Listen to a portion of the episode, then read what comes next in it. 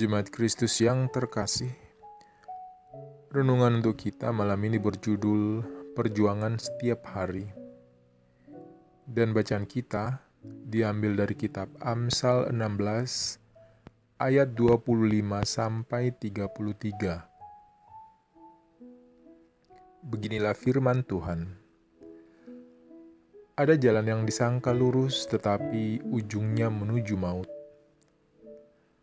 Rasa lapar bekerja untuk seorang pekerja karena mulutnya memaksa dia. Orang yang tidak berguna menggali lubang kejahatan, dan pada bibirnya seolah-olah ada api yang menghanguskan. Orang yang curang menimbulkan pertengkaran, dan seorang pemfitnah menceraikan sahabat yang karib. Orang yang menggunakan kekerasan menyesatkan sesamanya dan membawa dia di jalan yang tidak baik. Siapa memejamkan matanya, merencanakan tipu muslihat.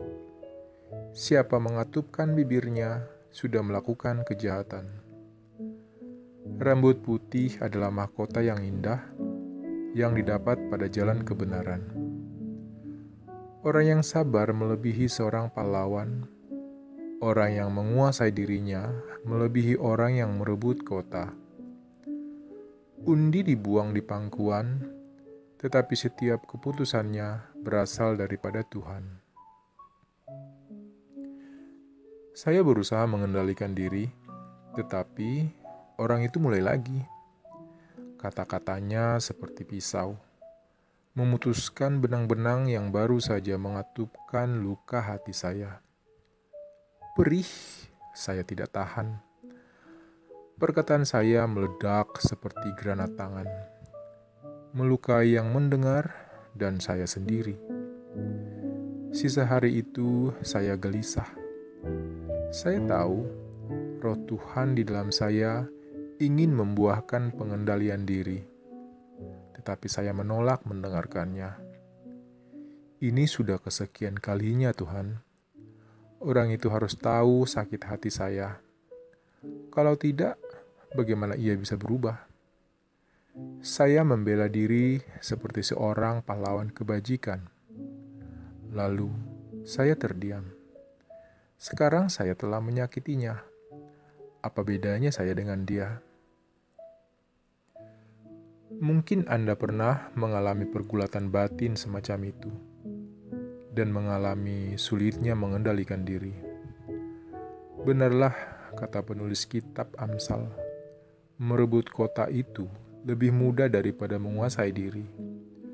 Merebut kota mungkin hanya perlu waktu satu atau beberapa hari, tetapi pengendalian diri membutuhkan perjuangan setiap hari, tak berhenti sepanjang usia kita.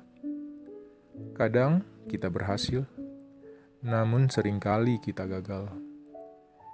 Kita harus terus-menerus melatih diri sebagaimana dinyatakan dalam 1 Korintus 9 ayat 27 untuk lebih mendengarkan tanggapan Roh Kudus daripada diri sendiri sehingga kita bisa memberikan respons yang tepat.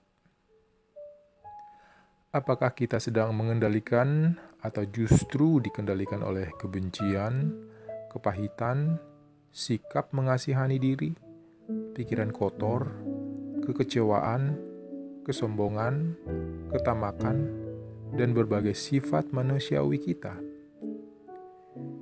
Jangan biarkan semua itu bertahta di hati dan menjadi berhala diri.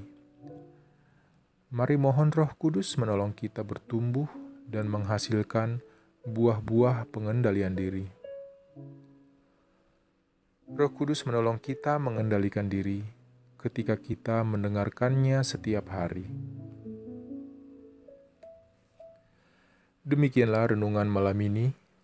Semoga damai sejahtera dari Tuhan Yesus Kristus tetap memenuhi hati dan pikiran kita. Amin.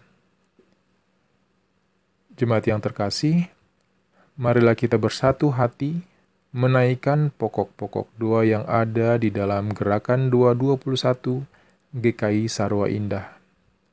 Mari berdoa.